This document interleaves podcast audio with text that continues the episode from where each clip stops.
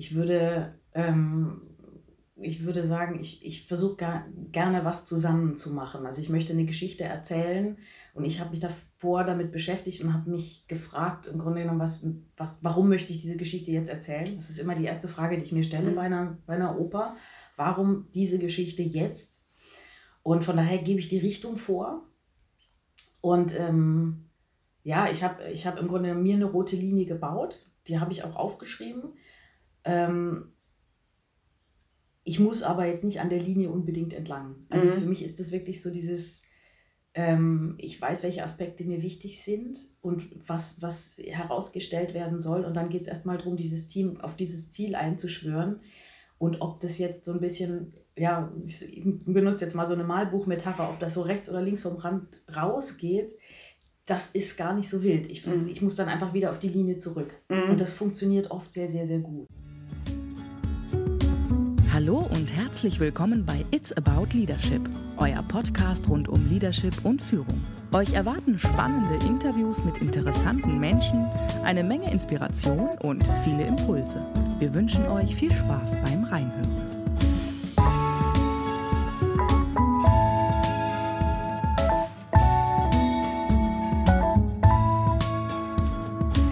Ist soweit. Unsere dritte Episode ist online. Wir freuen uns auf ein weiteres spannendes Gespräch und heute tauchen wir ein in eine etwas andere Welt, nämlich die Welt des klassischen Musiktheaters.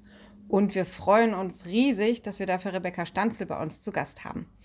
Rebecca ist freie Regisseurin und dadurch europaweit an unterschiedlichen Opernhäusern unterwegs. Jedes Mal mit dem Ziel, dort in relativ kurzem Zeitraum mit dem Ensemble eine Inszenierung auf die Beine zu stellen, die auch dann noch funktioniert, wenn sie nicht mehr vor Ort ist.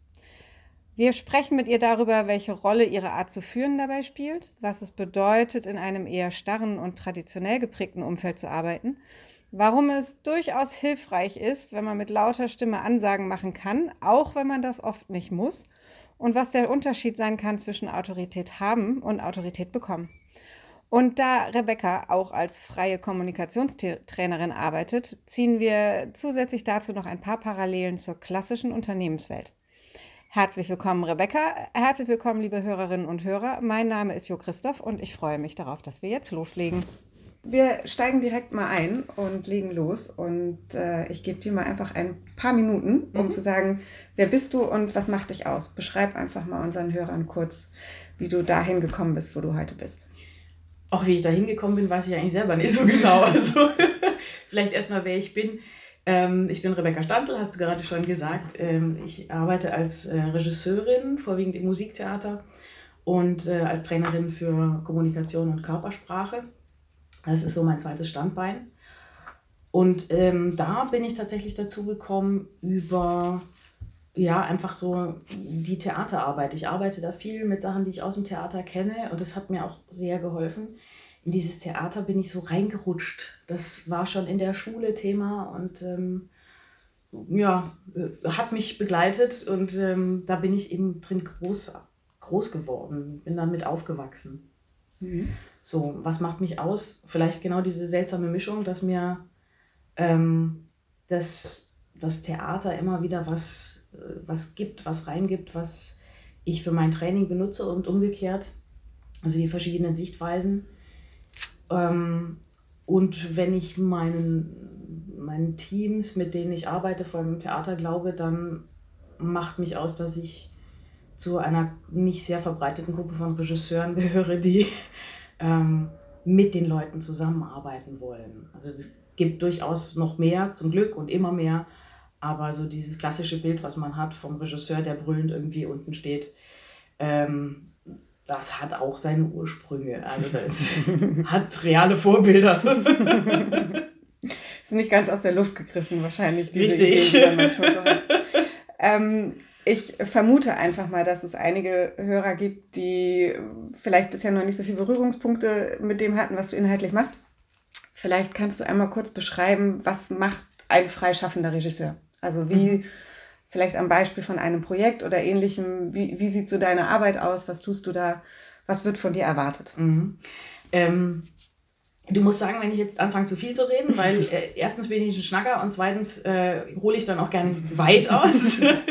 also normalerweise läuft es so, dass ein Theater mich anspricht und sagt, wir möchten diese nächsten Stücken, wir möchten dich als Regisseur haben. Und dann gibt es erstmal eine Vorbereitungsphase. Das ist ja je nach Stückgröße ist das unterschiedlich lang. In der Regel setzen wir da schon so ein rein zeitlich ein Vierteljahr dran, wo ich mich mit meinem Team abspreche, was der Ausstatter ist, also wer Kostüm macht, wer, wer Bühnenbildner macht. Das ist manchmal eine Person, manchmal zwei ähm, wo in meinem Fall, weil Musiktheater, ich dann auch mit dem musikalischen Leiter mich abspreche und wo es wirklich darum geht, welchen Aspekt von dieser Oper, von dieser Geschichte, die wir erzählen wollen, wollen wir wie erzählen, wie soll das aussehen. Und ähm, das wird dann, da werden Modelle gebaut, ähm, das wird alles zusammengefügt, dann wird das berechnet, also das Theater kriegt dann quasi die Modellvorstellung, sagt, Idee gefällt uns oder Idee gefällt uns nicht. Oder ist uns zu teuer. Ist oder uns ist uns zu teuer. Das passiert sehr, sehr häufig, weil tatsächlich die finanzielle Situation echt schwierig ist in Theatern. Ähm, das heißt, da gibt es dann nochmal so eine sogenannte Bauprobe, wo ja so mit Latten und je nachdem, was das Theater halt gerade da hat, hm. Wänden so ein bisschen nachgestellt wird, was du da baust, dass man es nochmal in groß sehen kann auf der Bühne. Und äh, wenn das genehmigt ist, dann ähm, werden, gehe ich eben immer weiter ins Detail, also viel Schreibtischarbeit auch. Und dann kommt die Probenphase. Die ist mhm. in der Regel so sechs Wochen lang. Und ähm, das ist so das, was die meisten sich wahrscheinlich vorstellen als einzige Arbeit vom Regisseur. das ist eigentlich ja wirklich die letzte Phase vom Projekt, wo mhm. ich dann meine Ideen umsetze mit dem Ensemble. Ähm, je nach Oper eben sind das zwischen, ja, wenn es eine kleine ist, zwei und ähm, wenn es eine große Oper ist mit Chor, 60 bis 80 Leute. So mhm. in ganz großen Häusern können es dann auch schon mal 100 werden. Da hat man dann richtig alle Hände voll zu tun. Mhm. Und ähm, dann stellt man das Ding im Grunde auf die Beine. Ähm, ja, und ich glaube, was, was da halt oft schwierig ist, ist ähm, die Balance zu finden zwischen einer Zusammenarbeit und einer, in der Arbeit der flachen Hierarchie. Ähm, und so Momenten, wo man dann einfach auch ganz klar in, in eine Hierarchie gehen muss. Also das Theater an sich ist eigentlich eine, eine urhierarchische Struktur. Da geht es von unten nach oben ähm, oder von oben nach unten, je nachdem, von wo man guckt. Und da gibt dann schon auch Momente, ähm, wo ich in der Probenarbeit einfach auch mich hinstellen muss und sagen, so Leute, und ich entscheide. Mhm. Jetzt ist gerade nicht mehr Demokratie, mhm. jetzt entscheide ich. Ja. ja. Ich finde das ähm, auch den interessanten Aspekt, ähm, wenn wir jetzt um das Thema Führung oder Leadership sprechen, weil gerade das, was du beschrieben hast, ähm, zeigt ja sehr, dass du quasi reinschneist in einen Kontext und mhm. erstmal anfängst, ähm, in der Vorbereitungszeit mit bestimmten Leuten Kontakt zu haben, also diejenigen, die mit dir zusammen das vorbereiten, mhm. dann aber eben in der Probenphase quasi aufpoppst an mhm. dem Haus und ähm, mit Menschen, die du zu einem Großteil wahrscheinlich bis zu dem Zeitpunkt noch gar nicht kanntest und die dich auch nicht kennen, ähm, in einer sehr eng vorgegebenen Zeit, weil du wirst ja auch nur für eine bestimmte Zeit bezahlt, ähm, dann etwas auf die Beine stellen musst, das einfach funktionieren muss. Mhm. Und vor allem, und das finde ich eben auch den interessanten Aspekt, das muss auch funktionieren, wenn du dann wieder weg bist. Mhm. Also das ähm, vielleicht auch das, was, was ich jetzt weiß, da wir uns schon oft über die Themen unterhalten haben, aber eben, dass du danach ja auch wieder quasi nach der Premiere raus bist. Mhm. Und dann macht das Theater das Stück alleine. Und ähm, da sind so für mich, äh, würde ich mal die Frage so reinstellen, wo äh, siehst du diese ganzen Anknüpfungspunkte, die dir helfen, dass es am Ende so ist, wie du es gerne hättest? Also wo, wie arbeitest du mit den Menschen da zusammen, damit es am Ende so funktioniert, wie du es gerne hättest? Mhm. Ich muss ja erstmal ganz kurz ähm, zwei Sachen unterscheiden, weil es tatsächlich einen Riesenunterschied macht, ob ich zum ersten Mal an einem Haus arbeite oder ob ich wiederkomme. Ähm, also zu diesem Reinschneiden, das ist absolut so. Ähm, häufig ist es, wenn eine Produktion gut gelaufen ist, schon an einem Haus und ich komme wieder, starte ich von anderen Voraussetzungen. Mhm. Ist das Team, kennt mich schon, selbst wenn da einige dabei sind, mit denen ich noch nicht gearbeitet habe. Und dann ist dieses Reinschneiden ganz häufig für die Ausstatter oder eben die Leute, die im Vorfeld mit mir arbeiten, das die gleiche Situation, bloß in anderen Ebenen. Die schneiden dann plötzlich in die Werkstatt und sagen, hallo, ich bin hier der Bühnenbildner oder so.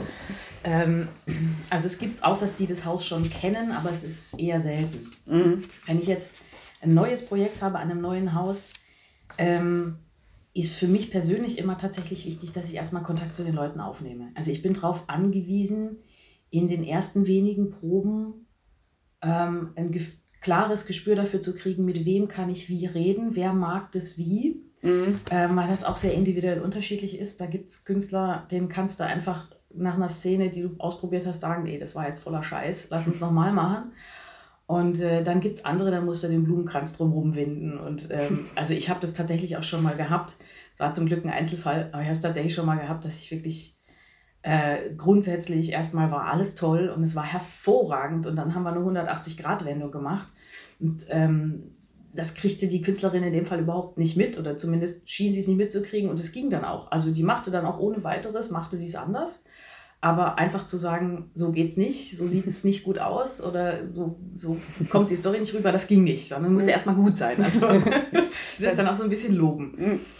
Ähm, und wenn ich mit Kollektiven zu tun habe, ist tatsächlich ganz stark äh, dieser Aspekt von den Einzelnen im Kollektiv sehen. Also mhm. ich versuche zum Beispiel auch immer, wenn ich mit Chören arbeite, vorher vom Haus ähm, eine Möglichkeit zu bekommen, dass ich die Namen schon kenne. Also eine Liste mit den Namen, mit Fotos. Mhm die ich dann vorher schon so ein bisschen kennenlerne, weil es einfach einen Unterschied macht, ob ich jetzt Herrn Müller sagen kann, bitte machen Sie das doch anders. Oder ob ich sage, Sie da hinten links, äh, könnten Sie das bitte anders machen. Mhm. Also die Leute fühlen sich einfach anders abgeholt, wenn du sie mit Namen ansprechen kannst. Ähm, ja, und ich mag es auch lieber. Also mhm. ich äh, mag mich ungern darauf verlassen, dass ich äh, den Mann mit, dem weißen, mit der weißen Hose dann schon erinnern werde. So. ich kann es einfach anders verankern. Mhm. Und ich glaube, das ist so wirklich die Herausforderung, schnell zu wissen, mit wem wie, mit welchem Kollektiv, auf welche Art und Weise. Ähm, und mich denen gegenüber auch so zu öffnen, dass da von denen auch ein Anknüpfungspunkt kommen kann. Mhm. Weil das, also das, was mich interessiert in meiner Arbeit, ist nicht das, was ich mir im Kopf ausgedacht habe, genau so umzusetzen. Da kann ich mit Puppen spielen, so, sondern im Grunde zu gucken, was, wie sieht jetzt der, der diese Rolle singt, wie sieht er das? Und ähm, die haben eine, ja, eine andere Perspektive, die haben eine andere Herangehensweise, die steigen auch anders in die Rollen ein. Ich muss gucken, dass ich so den Überbau in den Händen behalte und dieses Ganze zu einem Abschluss bringe. Und auf der anderen Seite habe ich dann quasi die Spezialisten in den, in den mhm. Einzeldisziplinen, ähm, was ganz häufig unheimlich bereichernd ist, wenn man ihnen zuhört, weil die dann sagen, das würde ich, würde ich nicht machen, weil zwei Seiten später singe ich das so und so Mhm. Das fühlt sich nicht so an. Also es geht dann schon auch ganz stark danach, was, was sagt der Spezialist über seine Rolle. Mhm. Funktioniert das, wie ich es mir überlegt habe. Und mhm. oft, oft ist es nah aneinander, aber es ist halt nicht das Gleiche. Mhm. Wenn ich da meinen Willen aufzwingen würde, hätte ich wahrscheinlich einen, der nach der Premiere halt nicht mehr das macht, mhm. was er sollte. Also es ist schon ganz stark so ein Ding, du baust einen Prototyp und du musst alle, die da mitmachen, wirklich im Boot haben und ins Boot holen, damit die Produktion in etwa so weitergeht, wie du sie haben mhm. wolltest. Veränderung gibt es immer, ne? ja. es entwickelt sich immer weiter. Ja. Aber das ist zumindest der Prototyp, wenn du äh, nach einem halben Jahr wieder campst. Dass er wieder zu erkennen dass ist. Dass du ihn wieder erkennen wirst, genau. ja, absolut. das ist zumindest das, was du dir so vorgestellt hast oder was ihr dann entwickelt habt, was genau. ja manchmal auch so der Fall ist, ähm, wieder erkennbar ist. Ne, was du dann halt auch brauchst tatsächlich, ist ähm, jemanden vor Ort, der den Blick drauf behält. Also mhm. das ist wirklich so eine Aufgabe vom Spielleiter, vom Assistenten, der die Produktion begleitet hat, der dann eben meistens vom Haus ist und der da bleibt, dass der dann auch bei den einzelnen Vorstellungen drauf guckt und zwischendrin dann Leuten auch sagt, pass mal auf, da gehst du gerade in einen Weg rein, der von der Entwicklung her sich dir vielleicht anbietet, mhm. weil er bequemer ist oder weil sich halt auch Perspektiven verschieben. Ja. ja. Die arbeiten ja gleichzeitig an anderen Produktionen, das heißt, da kommen andere Inputs rein. Mhm. Und da muss dann so ein Spielleiter schon auch mal hingehen, während der laufenden Aufführungsserie und sagen, äh, das bitte wieder zurückdrehen, mhm. so, damit die Gestalt erhalten ja, bleibt. Ja. Du hattest gerade eben, das fand ich ähm, ganz interessant, ja auch schon angedeutet, äh, dass es unterschiedliche Herangehensweisen gibt. Also dass nicht jeder Regisseur unbedingt mit dem Selbstverständnis rangeht, wie du das machst. Wie würdest du denn dein Verständnis von ich, ich führe dieses Projekt zu einem Ergebnis, wie würdest du das äh, in Worte fassen? Hm. Schwer. Ich würde, ähm, ich würde sagen, ich, ich versuche gar, gerne was zusammen zu machen. Also ich möchte eine Geschichte erzählen Und ich habe mich davor damit beschäftigt und habe mich gefragt, im Grunde genommen, was, was, warum möchte ich diese Geschichte jetzt erzählen? Das ist immer die erste Frage, die ich mir stelle mhm. bei, einer, bei einer Oper. Warum diese Geschichte jetzt? Und von daher gebe ich die Richtung vor. Und ähm, ja, ich habe ich hab im Grunde mir eine rote Linie gebaut. Die habe ich auch aufgeschrieben. Ähm, ich muss aber jetzt nicht an der Linie unbedingt entlang. Also mhm. für mich ist das wirklich so dieses, ähm, ich weiß, welche Aspekte mir wichtig sind und was, was herausgestellt werden soll. Und dann geht es erstmal darum, dieses Team auf dieses Ziel einzuschwören. Und ob das jetzt so ein bisschen, ja, ich benutze jetzt mal so eine Malbuchmetapher, ob das so rechts oder links vom Rand rausgeht, das ist gar nicht so wild. Ich, mhm. ich muss dann einfach wieder auf die Linie zurück. Mhm. Und das funktioniert oft sehr, sehr, sehr gut. Mhm. Das hört sich so ein bisschen nach so Leitplanken an. Ne? Und ähm, da darf man auch mal kurz auf das Grün fahren, aber danach wieder zurück Absolut. auf die Spur. Ja, mhm. und hat auch was Bereicherndes. Weil ja. in dem Moment, wo, wo ich halt nicht, also wenn ich jetzt sagen würde, das ist die Linie und da geht es entlang, ähm, und da sozusagen mit eiserner Faust äh, versuchen würde durchzugehen, dann hätte ich hinterher diese Linie und nur diese Linie. Mhm. Das würde ich schon kriegen und von den meisten Ensembles auch ohne großen Widerstand kriegen. Ähm, ich behaupte, dass es weniger reich ist als das, was ich bekomme, wenn ich mir anhöre mhm. und anschaue, was die mir anbieten. Und es ist einfach, es ist facettenreicher und es ist bunter. Mhm. Ähm, und dann kannst du ja davon ausgehen, dass Leute, die sich zum Beruf gemacht haben, auf die Bühne zu gehen, das aus einer Leidenschaft rausgetan haben. Mhm. Weil also viel Geld verdienst du damit einfach nicht. Was tatsächlich auch nochmal ein gesondertes Thema wäre, weil das äh, echt, äh, finde ich, sehr schwierig ist für das, was da an Leistung drin steckt. Ja, absolut. Ja. Absolut. Ähm, aber das heißt, da sind Leute, die, die auch ein Interesse daran haben, auf irgendeine Weise eine Geschichte zu erzählen. Mit mhm. ihrer Stimme, mit ihrem Körper, mit der Musik, die sie machen. Ähm, dann habe ich natürlich, gerade bei einer Opernproduktion, habe ich sozusagen eine geteilte Führung, weil ja ein musikalischer Leiter auch eine Vorstellung hat und das Ganze leiten muss. Wenn ich jetzt mhm. mit dem nicht einig bin, wie eine bestimmte Szene zu deuten ist, dann setze ich damit einen Sänger in eine unglaubliche Drucksituation, weil der versucht im Grunde genommen, also der ist derjenige, der es umsetzen muss, der steht dann hinterher auf der Bühne und sagt, hm, die Regisseurin hat X gesagt der musikalische Leiter sagt aber Y. Mhm. So, wen bediene ich jetzt eigentlich? Dann fängt so ein Spagat an von irgendwo, ich zerreiß mich zwischen beiden. Mhm. Und ähm, in der Praxis ist es meistens so, dass der musikalische Leiter gewinnt, weil der bleibt. ne? Der ist bei der Vorstellungsserie dabei. Ja, und der ist der, an dem man sich mehr orientiert, weil der einfach beim nächsten Stück auch nochmal mit dabei ist. Ne? Ja, unter Umständen selbst. Es, und da gibt es ja auch Gäste. So. Mhm. Also nicht, er muss nicht unbedingt dabei sein, aber er ist bei sämtlichen Vorstellungen dabei. Ja. Und ähm, der hat, wenn du so möchtest, hat er einen anderen Hebel. Ja? Mhm. Wenn du den ärgerst, dann gibt er dir vielleicht einen Einsatz nicht, den du brauchst. Ja.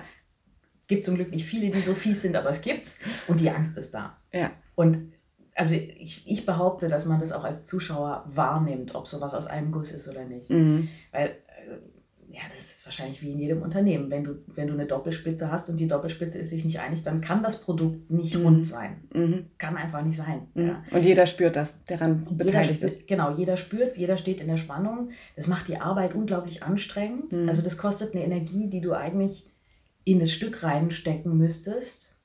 Ähm, das sind Reibungsverluste, ähm, die machen keinen Sinn. Und mhm in dem Moment, wo ich sage, hier Leute, das sind die, das ist ein schönes Bild mit den Leitplanken, das sind die Leitplanken, da wollen wir hin und schaffe es, diesen ganzen, dieses ganze Team darauf einzuschwören, dann können die auch mal über den Rand malen und dann mhm. ist es gerade interessant und dann wird es bunter und facettenreicher. Mhm. Ähm, und ich habe es viel leichter im Grunde genommen dann auch mich bei Momenten, wo wir uns nicht einig sind, der musikalische Leiter und ich, trotzdem den Weg zu finden, dass wir wieder auf diese Linie zurückkommen, mhm. weil häufig ist man nah dran. Jetzt muss man dazu sagen, ich bin keiner, der auf links bürstet. Mhm. Ähm, also ich kriege ein Stück und dann geht es mir darum, diese Geschichte zu erzählen mit den Facetten, die drin sind. Ich habe jetzt kein Interesse daran, ein anderes Stück zu erzählen. Mhm. So. Ähm, und dann bist du meistens nicht so weit voneinander entfernt. Mhm. Da musst du einfach einen Weg dazu finden, also kommunizieren. Mhm. So. Mhm. Sei es, dass du ja. darüber redest, sei es, dass du es ausprobierst. Ja, ja, das stimmt. Oder Freiheiten lässt. Mhm. Ich fand, ähm, also die, die Welt, in der du unterwegs bist, die gibt es ja schon seit oh, kannst du jetzt besser sagen, Hunderten von Jahren. Mhm. Musiktheater ähm, ist ja schon vor vielen, vielen Jahrhunderten entstanden. Mhm. Und dadurch, hast du ja vorhin auch schon gesagt, sind es teilweise sehr extrem hierarchische Strukturen mhm. und sehr, ich nenne es mal auch so ein bisschen traditionelle Strukturen, wer hat welche Rolle, wer darf was sagen. Ähm, und dieses Bild, das man hat vom, von der Opernsänger Diva ähm, bis hin zum autoritären Regisseur, der äh, seine Künstler erniedrigt oder was auch immer es mhm. da in irgendwelchen Filmen oder sonstigen Dingen schon als Bilder gab. Hast du auch selber vorhin gesagt, entspricht vielleicht sogar auch ein bisschen der Realität und kommt nicht von irgendwoher, so ein Bild. Wie sehr kommst du dann manchmal in Konflikt mit der Mannschaft, die dir gegenübersteht, die es ja vielleicht von anderen Umfeldern gewohnt ist, klare Ansagen zu bekommen, ähm, nicht angefragt zu werden, wie siehst du das, wo die Meinung vielleicht gar nicht so, ähm, so sehr erwünscht ist. Wie, wie, wie schaffst du es dann, anschlussfähig zu sein in einer Welt, die eine ganz andere Vorgehensweise gewohnt ist? Ähm, da muss ich sagen, da habe ich einerseits das Glück, dass ich selten auf äh, Gruppen treffe, die wirklich streng hierarchisch nur arbeiten wollen. Wie gesagt, die meisten von denen haben eigentlich selbst einen Ausdruckswillen und mhm. freuen sich eher. Ähm, klare Ansagen muss ich trotzdem machen. Mhm. Also die brauchen eine klare Ansage und äh, dann kannst du wirklich nur noch dran arbeiten, ähm, wie wird es umgesetzt. Weil es mhm. ist ja so eine Sache von geh von A nach B und wie gehst du von A nach B. Mhm. Aber wenn die Ansagen nicht klar sind, dann kriege ich auch Probleme mit, egal in welcher Struktur. ähm, das hängt ganz stark davon ab, wie sie reagieren erstens, was sie gewohnt sind, wie du sagst, und auf der anderen Seite, wie groß das Eigeninteresse ist. Ja, weil mhm. wenn die in einem, in einem Haus sind, da gibt es dann schon auch mal Rollen, die du eigentlich nicht singen willst oder äh, du bist müde von der Produktion vor, vorne dran und du hast einfach keinen Bock, also mhm. jeder Arbeiter normal. Ähm, in dem Moment, wo ich merke, dass da einer, äh, ich nenne es jetzt einfach mal Befehlsempfänger machen möchte, mhm. muss ich mich darauf einstellen. Mhm. Dann ähm, dafür habe ich sozusagen meine Linie. Dafür habe ich äh, mir vorher überlegt, wie kann das Ding laufen. Und wenn ich jetzt einen habe, der selber nichts beitragen möchte und habe aber weitere vier, die da frei sind damit, ähm, dann arbeite ich mit den vier und baue den ein. Dann kriegt der wirklich einfach gesagt, so, du gehst jetzt von da nach da und dann machst du so. Das ist ein unangenehmes Arbeiten. Das mhm. macht auch nicht viel Spaß. Ähm, es geht aber. Mhm. So, schwierig wird es, wenn du wirklich eine ganze, eine ganze Truppe hast, die nur mal alle keinen Bock haben oder gerade, das habe ich auch mal gehabt, die quasi gerade davor eine Produktion hatten, die sie alle unglaublich geärgert hat und wo der, der Regisseur irgendwie scheinbar scheiß war und äh, die sich nicht unterstützt gefühlt haben von der Leitung vom Haus. Ähm, das ist dann so ein bisschen Pulverfass. Da musste dann mhm. irgendwie erstmal Zeit darauf verwenden und Energie darauf verwenden, dass sie sich auch darauf einlassen, mhm. auf diesen Gedanken, dass du vielleicht auch anders arbeiten möchtest. Mhm. Also das ist so ein, ja, wirklich so eine Balance zwischen in Gegendruck gehen und auf der anderen Seite die Türen weit aufmachen und sagen, hey, ich, ich bin nicht der vom letzten Mal. so. ja. Aber es ist auch so, ähm, wenn einer nicht will und wenn einer blockiert, dann blockiert er. Mhm. Also das habe ich leider auch schon mal erlebt, dass einfach einer, der hatte keine Lust aufs Stück, der hatte keinen Bock auf mich, der, dem, den hat auch das Konzept von vornherein nicht interessiert. Also ich war mhm. dann irgendwann wirklich an dem Punkt, wo ich gesagt habe, sag mal, ich habe von vornherein keine Chance gehabt. Und er stand lächelnd vor mir und sagt, tja. So, und da, da kann ich dann wirklich gar nichts machen. Mhm. Da habe ich dann Glück, wenn ein Haus die Möglichkeit hat zu ersetzen, sodass ich zur Leitung gehen kann und sagen, hier, das tut nicht. Mhm. Äh, Fehlbesetzung ist aber ganz selten der Fall, weil mhm. die meisten Häuser dann auch sagen, ja, hm, hm, wir haben keinen anderen, wir haben kein Geld, um uns einen anderen zu leisten. Und das, was dann klassischerweise passieren würde, ist, dass die Leitung hingeht und dem entsprechenden Künstler eins drauf gibt und sagt, benimm dich mal. Und dann ist die Stimmung danach noch besser. Richtig, und äh, hilft mir auch nicht weiter. Genau, ja. ja das stimmt. Also das ist dann wirklich so eine, so eine Sackgasse, da kommst du selber kaum raus. Ja. Was glaubst du, inwieweit spielt es eine Rolle, dass du eine Frau bist in dem Umfeld, in dem du unterwegs bist? Kommt ganz drauf an, wo ich bin und mit wem ich zu tun habe. Mhm. Es spielt eine Rolle. Ähm, das ist tatsächlich auch noch ein Feld. Es gibt immer mehr Frauen und es gibt zum Glück auch immer mehr Frauen in Leitungspositionen und dadurch ändert sich das. Aber es ist schon äh, noch eine starke männliche Prägung drin, mhm. ähm, auch im Verhalten. Und ähm, gerade in dem Moment, wo es hierarchisch werden muss, also wo ich dann wirklich jemandem die Hammelbeine langziehen muss äh, oder dann muss so, jetzt ist Schluss, ähm, hast du die ganz klassischen männlichen Attribute zu haben. Also mhm. wenn ich nicht laut werden könnte und nicht wirklich mich, mich richtig kräftig streiten könnte oder auch anbrüllen könnte, ähm, dann würde es ganz schwer gehen. Mhm. So, und ähm, das musst du nicht anwenden, du musst es ganz häufig auch nicht zeigen, du musst es dann durch andere Kompetenzen klar machen. Aber also ich habe zum Beispiel, als ich angefangen habe, bin ich auch erstmal getestet worden. Das, also gerade so, wenn du fest an ein Haus kommst als Assistent, so fangen fang ja die meisten an, das kann dann schon mal passieren, dass dir dann so eine Technik, die immer noch größtenteils männlich ist und aus Männern besteht, klar, die müssen Sachen wuchten, mhm. die gucken dann schon mal, ob du in der Lage bist, einen Nagel gerade einzuschlagen oder ob du mit dem Spackschrauber umgehst. Sobald du ihnen bewiesen hast, dass du da keine Angst vor hast und dass du es auch kannst, machen die alles. Aber erst mal testen so. Mhm. Ja? Weil es ist schon, du wirst, du wirst ausgetestet. Mhm. Ähm, ja. ja. und äh, da spielt es schon eine Rolle. Und mhm. auf der anderen Seite, das ist vielleicht der positive Aspekt, ähm, habe ich da auch eine Möglichkeit mehr.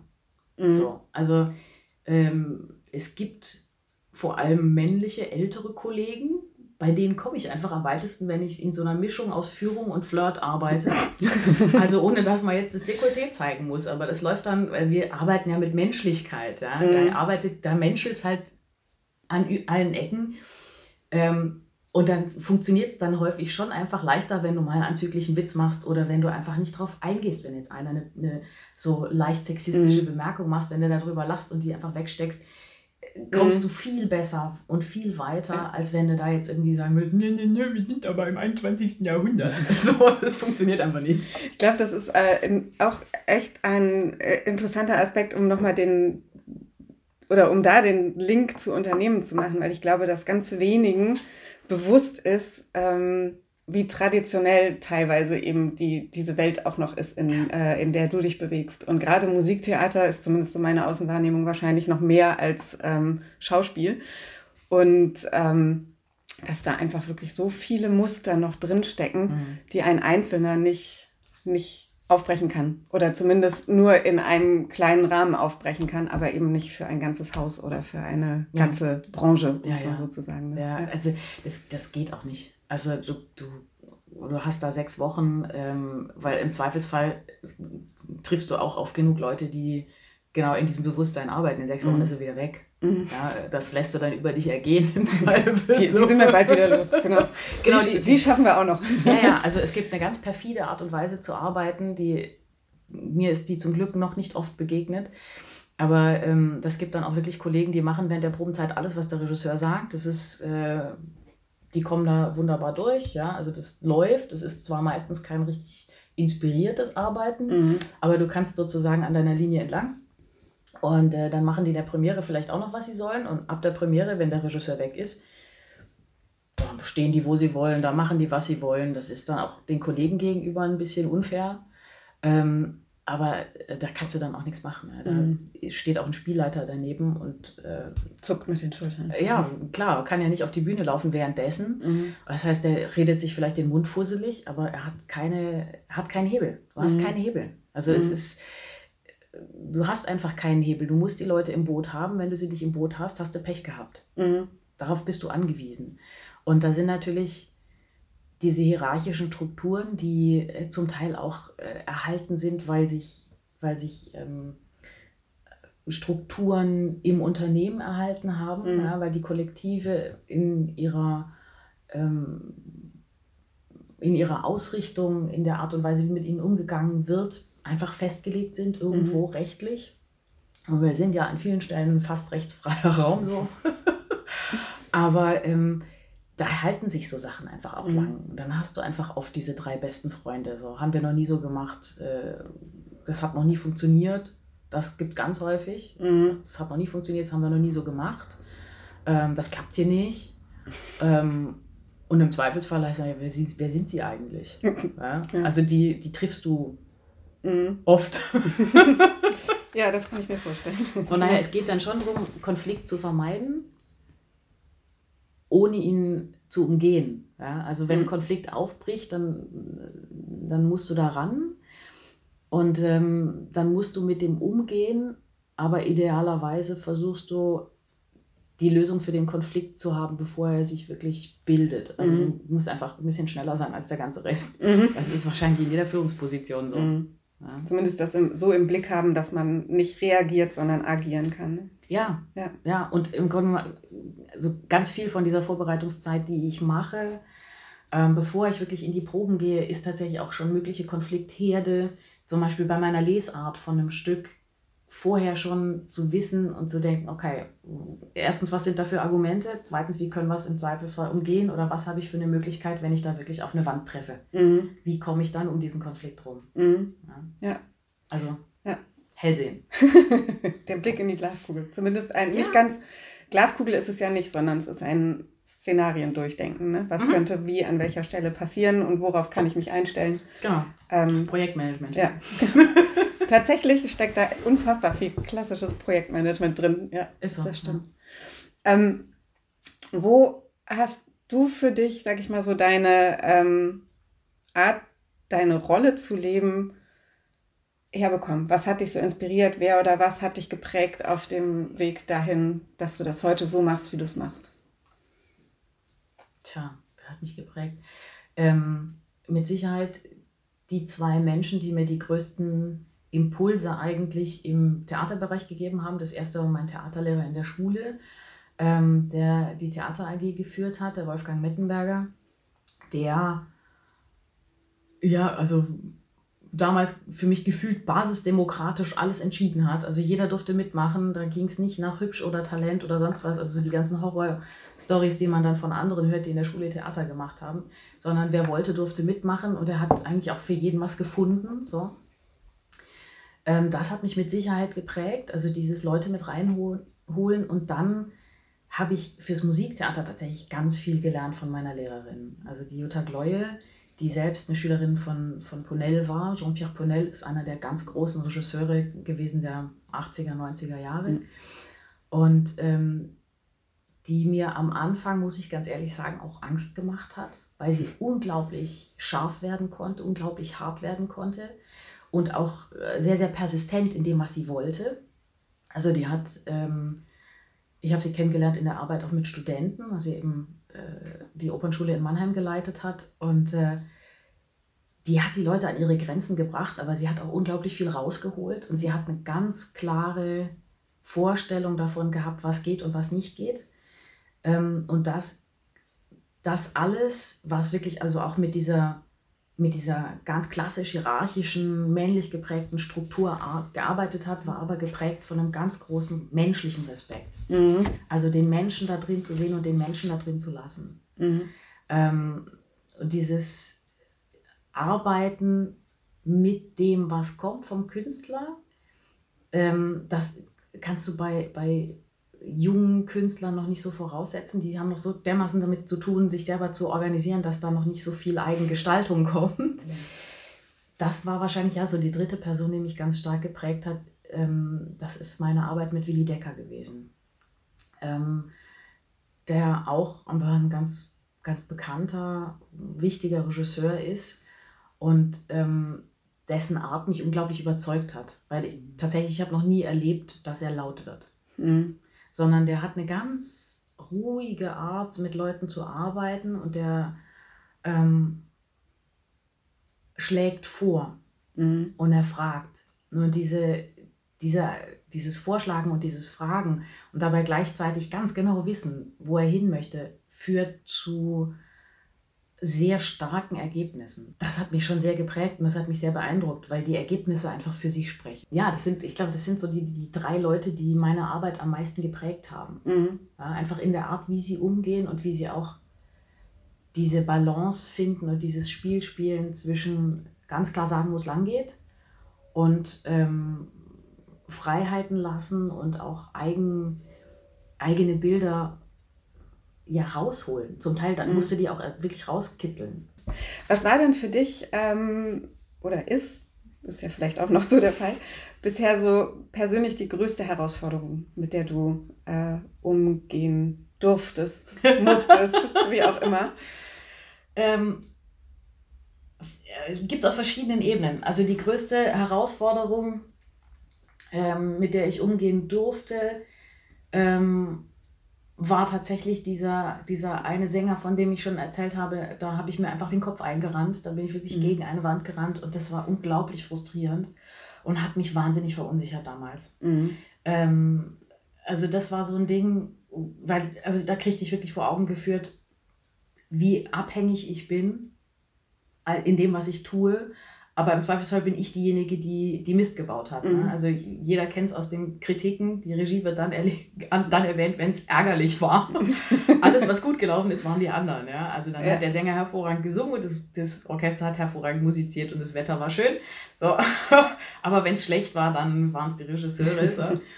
ähm, das hat mich damals unglaublich, ja, wie gesagt, verunsichert und frustriert ähm, und ich glaube, das war für mich so die größte Herausforderung, dann damit weiterzugehen, also auch mit mhm. diesem Wissen weiterzugehen ähm, und nichts zu verändern an dem, wie ich arbeite. Also mhm. ich habe dann wirklich einen sehr auch bewussten Prozess gehabt, ähm, habe das Glück gehabt, dass ich ähm, viele Kollegen hatte, die eben auch von der anderen Seite drauf gucken, die Sänger mhm. sind und ähm, die mich da irgendwie bestärkt haben in der Art und Weise, wie ich arbeite, weil ich äh, sonst wahrscheinlich schon zu dem Schluss gekommen wäre, dass ich anders arbeiten muss, um ein besseres Ergebnis zu erzielen. Mhm. Ich glaube, das war wirklich so ein, so ein Ding und das hat sich äh, wirklich auch in die nächste Produktion mit reingezogen. Also mhm. Also ich bin dann, ich habe dann das unglaubliche Glück gehabt, ähm, auf ein unglaublich offenes und, und lebendiges Ensemble zu treffen, die eine für mich selber abenteuerliche Konzeption sofort angenommen haben, gesagt haben, nee, finden wir total logisch, machen wir. Aber klar, es verunsichert total. Es verunsichert mhm. wahnsinnig. Also mhm. das ist vielleicht auch ein Aspekt, den viele, ähm, viele Bühnenkünstler dann auch nicht sehen, dass auch so ein Regisseur einfach nur ein Mensch ist, ja? wie ganz viele Mitarbeiter nicht mhm. sehen, dass auch eine Führungskraft einfach nur ein Mensch ist mhm. und oft ganz leicht zu verunsichern. Mhm. Ja? Ähm, ja, die Erwartung an die Rolle ist halt immer sehr hoch. Ne? Richtig. Da sitzt eine Regisseurin und ähm, die Erwartungshaltung ist, dass die da in dem, was sie tut, so stabil ist, dass sie schon nichts durch, äh, aus der Ruhe bringt. Ja, und auf der anderen Seite wird es unheimlich gutiert, wenn du dann eben auch mal Menschlichkeit zeigst. Mhm. Also ich habe fast in jeder Produktion bisher eine kleine Stelle gehabt, wo ich gesagt habe, ich kann mit der Szene nichts anfangen. So. Mhm. Und im Musiktheater kannst du nicht einfach alles streichen. Das geht im Schauspiel jetzt viel leichter. Stell dich was, zack, ja, Strich drüber. Das kannst du leichter umgehen.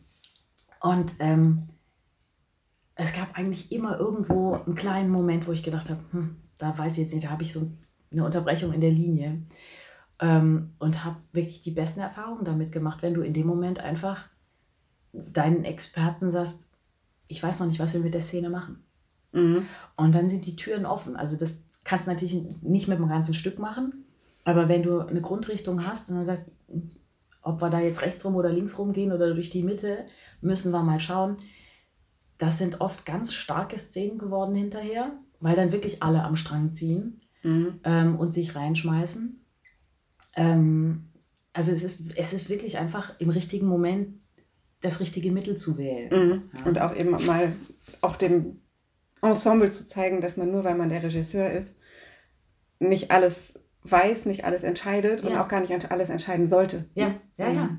Und es sind, es sind tatsächlich, also nur weil ich der Regisseur bin, habe ich mir vorher Gedanken gemacht und habe eine Linie drin. Äh, und trotzdem habe ich da ja Spezialisten und, mhm. und die sich mit einer Rolle beschäftigt haben. Mhm. Und das ist tatsächlich, je nachdem, aus was für einer Haustradition die kommen, ist es ähm, für viele erstmal eine Irritation, dass ich sage, wie siehst denn du die Rolle? Mhm. Ja? Die meisten freuen sich und haben dann sofort, aber sie, also viele sind es einfach nicht gewöhnt, dass sie mhm. gefragt werden, ähm, was total schade ist, weil mhm. du kriegst einfach viel mehr raus aus so einem Ding, wenn du einfach auch mal guckst, wie schaut jetzt der, der sich wirklich nur mit dieser einen Rolle beschäftigt hat, mhm. wie sieht der die Geschichte? Ja. ja? Wenn du ähm, dir die Musiktheaterwelt backen könntest, ähm, so wie du es gerne hättest. Und mhm. jetzt sagen wir, bleiben wir mal in dem Kontext der freischaffenden Regisseurin, die reinfliegt für eine gewisse Zeit und dieses Projekt ans Laufen kriegen möchte. Ähm, was ist so deine Vision? Wie würde deine Arbeit idealerweise aussehen oder funktionieren können? Hm. Ähm, ist schwierig, weil, also wenn ich es wenn gleichzeitig wirtschaftlich denke, kann ich die Vision nicht ver. Nicht Lass das mal weg. Wirklich, ja, das ist der Punkt. Ähm, es sitzt zwar, glaube ich, tief, dieses Wissen, dass ähm, wirtschaftliche Aspekte im Musiktheater ja, echt eine Rahmenbedingung sind, aber wirklich vielleicht bewusst das wegzulassen. Äh, tatsächlich ähm, Räume zu schaffen, wo du Sachen ausprobieren kannst, wo die Leute auch Zeit haben, im Grunde Sachen auszuprobieren. Das heißt mhm. nicht unbedingt, dass jede Produktion sechs Wochen braucht. Es gibt Produktionen, da hast du nach drei Wochen, kannst du sagen, so, jetzt Endproben los. Mhm. Ähm, aber tatsächlich zum Entwickeln die Möglichkeit zu geben und dann äh, tatsächlich alte Strukturen aufzu, aufzubrechen. Mhm. Ja, es gibt so zwei große Kollektive im Musiktheater, das ist der Chor und das ist das Orchester. Und die gehen halt ganz stark nach, bei uns ist das so. Also das ist so ein prozessuales Ding, das ist so drin und da darfst du nicht ran. Da mhm. darfst du einfach nicht dazwischen. Und das ist ganz schwer. Du brauchst Häuser, die sehr offen sind, die Sachen äh, neu ausprobieren. Das hat auch mit Ängsten zu tun natürlich. Also mhm. Also versuch Orchestermusiker auf die Bühne zu stellen. Es gibt immer mehr junge Musiker, die da offen sind und die das machen würden. Ähm, aber so das große Kollektiv, da triffst du auf eine Angst, dann müsstest du mehr Zeit haben, mhm. weil das natürlich ein Bereich ist, in, das sind sie nicht gewohnt. Das mhm. ist klassischerweise nicht die Jobbeschreibung. So. Mhm.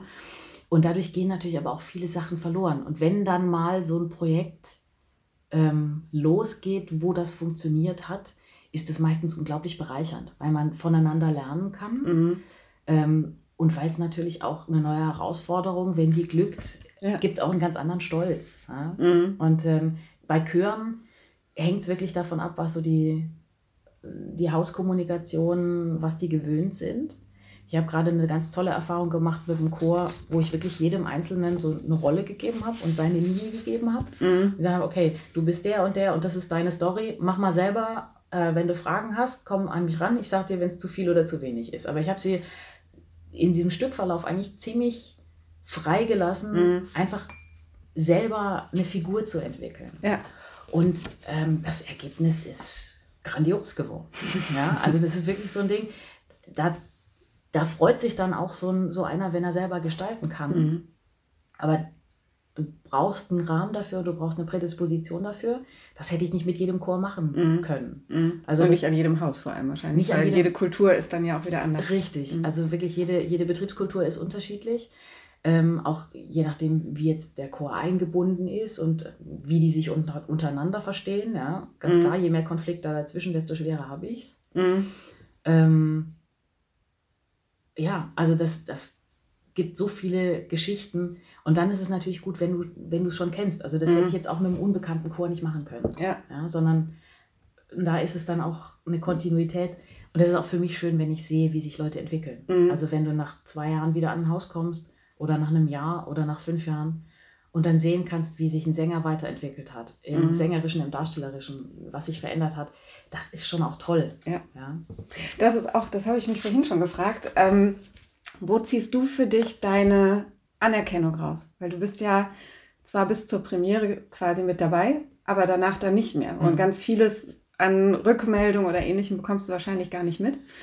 Ähm, oder du hast vorhin auch gesagt, wenn es schief läuft, ist der Regisseur äh, schuld. Wenn es gut läuft, dann waren es tolle Sänger und tolle, äh, tolles Orchester. Ähm, wo ziehst du deine Anerkennung für dich raus? Hm, kann ich dir gar nicht sagen. Tatsächlich ganz viel aus diesen kleinen Rückmeldungen. Mhm. Aus den Rückmeldungen und aus dem äh, im Probenprozess, aus so Momenten, die, die glücken und die ähm, ja, wo, wo dann eine Szene funktioniert, also dann zu sehen, dass was organisch funktioniert und dass da ein Sänger sich drin wohlfühlt. Mhm. Also ganz stark auch wirklich aus den Rückmeldungen, gar nicht so sehr die vom Publikum kommen, sondern die vom Team kommen. Mhm. Ähm, ja, eigentlich das, das für mich so das, das, beste Qualitätsmerkmal, wenn ich dann im Kontakt bleibe mit Leuten, mhm. mit denen ich gearbeitet mhm. habe ähm, und die ganz häufig dann, wenn die Arbeit gut waren, schicken die die dann hinterher auch noch, Mensch, wir haben dritte Vorstellung gehabt und es ist super gelaufen. Ich habe mich da geirrt, aber hey, so. Und dann kriegst du die ganzen Geschichtchen dann eben auch noch geschickt. Ja. Ähm, das sind dann wirklich so die Momente, da fühle ich mich auch beschenkt. Mhm. Ja, weil das ist ein Geschenk, Geschenk, dass mir da jemand einfach auch mitteilt, wo was gut läuft oder wenn man auf Gastspiel war, wenn es irgendwo nicht gelaufen ist, mhm. weil, weil auch das mir natürlich hilft, beim nächsten Mal mit so dran zu denken, dass ich im Zweifelsfall schon gleich während dem Probenprozess sage, okay, wenn ihr irgendwo hinkommt, wo es diese Treppe nicht gibt, dann macht ihr es so. Mhm. Ja, da hast du dann idealerweise einen Assistenten dabei, der sich das mit aufschreibt. Mhm. Ja. Ähm, genau, das, das, das ist, ist, so deine, An ja. Das ist die Anerkennung, ja. Ja. Du machst ja, du bist ja in einer Doppelrolle. Du bist freischaffende Regisseurin und gleichzeitig arbeitest du als ähm, Kommunikationstrainerin, Kommunikationsberaterin, was sehr naheliegend ist, weil ich glaube, ich kenne wenig Menschen, die mit dem Thema Stimme äh, so umgehen können, wie du das tust. Ähm, dadurch hast du ja auch den Berührungspunkt Menschen, die in Unternehmen arbeiten, also in, ich nenne es mal klassischen, so mhm. wie wir uns Unternehmen vorstellen, ne? wirtschaftlich, wirtschaftliche Unternehmen und Organisationen. Wo würdest du Parallelen sehen und wo würdest du sagen, ist die Welt und die Art und Weise, wie du deine Welt leben kannst, auf der Musiktheaterseite komplett anders als das, was ein Unternehmen ist? Ja, Parallelen haben wir schon einige gesagt. Ne? Also mhm. es ist ganz häufig strukturell äh, gar nicht so viel anders, ähm, wie es läuft.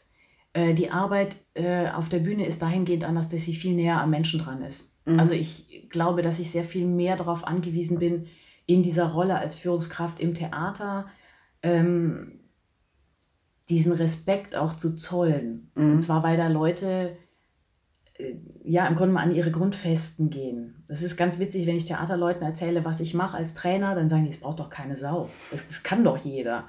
Weil es für sie nicht vorstellbar ist, dass genau mit, wie führe ich meine Stimme, wie bewege ich mich, allein diese Bewusstheit ähm, bei vielen Leuten einfach nicht da ist, weil sie sie nicht brauchen im Alltag, mhm.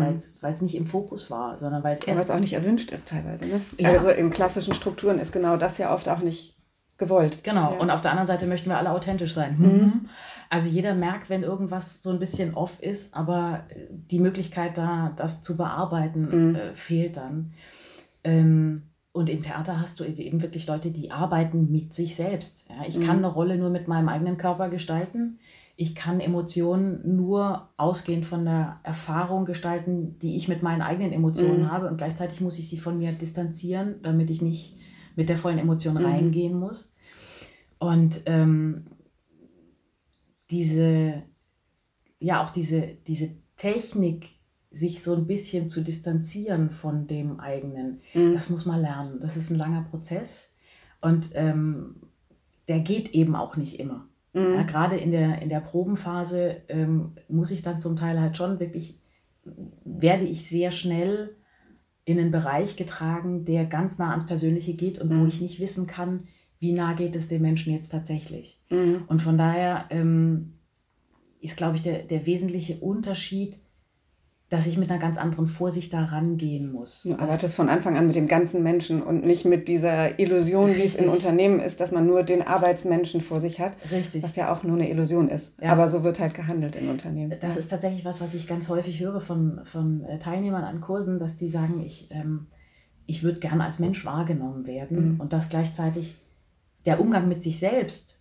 schon, schon schwierig ist, weil es eben. Wenn man es in zwei man hat es getrennt. Teilt. Irgendwann ja. hat man es mhm. abgetrennt und gesagt, das ist mein Berufsleben und das ist mein Privatleben. Und wenn der Konflikt kommt, ist so ein bisschen so eine Hilflosigkeit da. Mhm. Ähm, also wie gehe ich jetzt damit um, dass da ein privater Teil von mir aber trotzdem angekratzt ist davon, mhm. dass mein Chef mir beruflich was gesagt hat. Ja.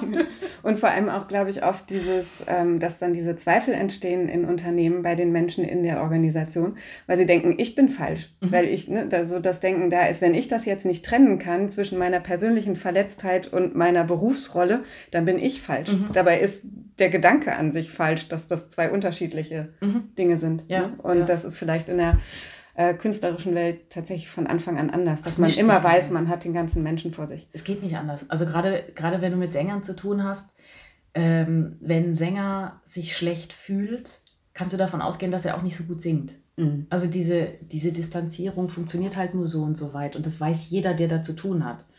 Ähm, ob er sich entsprechend verhält, ist das andere. Also das, das Bild vom brüllenden Regisseur, ähm, dem ist das herzlich egal, mhm. ja, äh, ob er da jemanden persönlich trifft. Ich behaupte, dass er trotzdem nicht so gute Ergebnisse kriegt. Oder er kriegt Ergebnisse, die aus einem aus einer Gegenbewegung kommen. Ja. ja also der, da schließt sich dann ein Ensemble gegen einen zusammen und arbeitet gegen was. den Regisseur. Ja. Ja. Mhm. Oder sie lassen sich brechen. Das mhm. geht auch. Darf jeder für sich entscheiden, wie er, wie er arbeiten möchte. Ja? Ich hab's gerne, wenn ich nicht schreien muss. ja, wobei tatsächlich de deine Sti dein Stimmvolumen kann das. das kann ich bestätigen, genau. Ja, ja, muss ja. es auch können. Also es gibt tatsächlich auch kurze Momente, wo, wo ich dann äh, das voll ausnutze und dann einfach auch vor einem Chor oder auch vor einem Solistenensemble, da muss man es zum Glück seltener, aber einfach auch mal zeige, dass ich auch so laut kann mhm. und dann ist das klar. Mhm. Also gibt es auch tolle Stories dazu. ein Sänger, der vor einem brüllenden Regisseur steht und sagt, okay, ich kann höher, lauter und länger. Sollen wir wirklich auf dieser Basis arbeiten? das kommt vor. Das finde ich gut. Ja, genau. Wollen wir in den Wettkampf gehen? Nein. genau. Ähm, wir haben vorher schon festgestellt, bevor wir die Aufnahme für den Podcast gestartet haben, dass unsere, Her unsere Herausforderung ist, dass wir nicht zu viel quatschen. Ähm, deswegen habe ich uns vorher eine kleine Uhr gestellt und äh, die signalisiert uns gerade, ähm, dass wir tick, noch tick, tick, ein bisschen Zeit haben, aber nicht mehr allzu viel, um den Rahmen nicht zu sprengen. Und ich fand das unfassbar interessant zu sehen, dass es irgendwie diese, für viele, glaube ich, eine Parallelwelt gibt, mhm. nämlich vielen diese Funktionsweise und die Arbeitsweise nicht bewusst ist. Und vielen, vermute ich, auch nicht bewusst ist, wie viel Führung und Leadership in dem steckt, was du tust und machst. Ähm, von daher auf jeden Fall schon mal ganz herzlichen Dank für die Einblicke und all das, was äh, du uns mit uns geteilt hast. Und da ich hier immer gerne mit Menschen spreche, die in ganz unterschiedlichen Kontexten Führung übernehmen und Leadership leben, würde ich einfach dich mal fragen, da du aus dieser anderen Welt kommst. Wo sagst du, sitzt noch jemand, mit dem ich auf jeden Fall sprechen sollte, der vielleicht auch noch mal ganz tolle Sachen mit reinbringen kann, wie man Leadership leben und ausleben kann? Ähm, wenn du jetzt in meiner Welt Theater bleiben möchtest, würde ich wahrscheinlich sagen, frag mal den Markus Dietze. Das ist der Intendant vom Theater Koblenz. Und ähm, obwohl ich da noch nie gearbeitet habe, kenne ich dort einige Leute, die von der Führung in diesem Haus, also von mhm. der Hauskultur extrem überzeugt sind. Mhm. Also ich bin, habe da ab und zu reingeguckt und es ist tatsächlich, die haben einfach eine gute Stimmung da drin. Mhm. Und ähm, es ist nicht so häufig, dass in einem Theaterkontext wirklich alle, die du fragst, sagen, hey, das ist ein gutes Arbeiten hier. Mhm. Von daher würde ich dir den ans Herz legen. Mhm. Und ähm, ja, wenn du, wenn du rausgehst aus dem Theaterbereich, dann würde ich dir wahrscheinlich einfach meine Schwester empfehlen. Weil sie ein äh, Managing Director ist von einem internationalen äh, Unternehmen mit Sitz in äh, London, Oslo und Montreal und die ähm, in einem ganz anderen Bereich arbeitet. Also die hat äh, mit Schiffen zu tun. ähm, aber eben ist äh, unheimlich viel unterwegs und hat dann auch einfach so verschiedene Kulturen miteinander zu vereinen. Also international ähm, eben nicht nur Kanada, England, äh, Norwegen, mhm. sondern äh, das geht wirklich global. Und ähm, da bin ich oft sehr beeindruckt zu sehen, wie sie auch Unterschiede macht, mit wem sie wie, wie zu arbeiten hat. Mhm. also was dann auch eben so nationale Eigenschaften sind. Halt eben auch da, also allein wir hatten es vorhin von wegen männlich und weiblich geprägt, auch da gibt es sehr, sehr, sehr mhm. unterschiedliche Kulturen. Ähm, ja. sich da durchzufummeln, ja. das ist schon nochmal ein anderes Ding. Super, sehr schön. Das klingt schon wieder nach, oh, ich habe Lust für die nächsten Gespräche direkt. Von daher ähm, ganz herzlichen Dank für die Tipps. Sehr gerne. Ähm, dann können wir hier auf jeden Fall noch viele andere spannende Gespräche führen. Mhm. An der Stelle erstmal super danke an dich und echt vielen Dank fürs Teilen. Und ähm, ich glaube, der ein oder andere hat Einblicke kriegen können in deine Welt, in die Welt einer freischaffenden Regisseurin. Von daher ganz herzlichen Dank fürs Gespräch. Sehr, sehr gerne. Das war sie, unsere aktuelle Folge von It's About Leadership, euer Podcast rund um Leadership und Führung. Wir freuen uns auf eure Kommentare und Anregungen. Infos zu unseren Gesprächspartnern findet ihr wie immer in den Show Notes. Und wenn euch unser Podcast gefallen hat, dann hinterlasst doch ein Sternchen, ein Like oder ein Herzchen auf der Plattform, auf der ihr uns gerade hört. Bis zum nächsten Mal.